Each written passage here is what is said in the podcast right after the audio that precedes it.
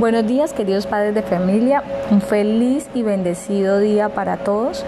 El motivo de mi mensaje es de agradecerles por ese acompañamiento que hacen día a día con los estudiantes.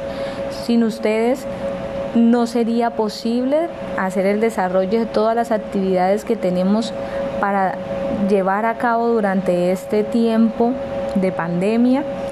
Quería también agradecerles por ese esfuerzo enorme que hacen todos los días para que sus hijos sean felices, para que puedan lograr sus metas y así salir adelante, que es lo más importante.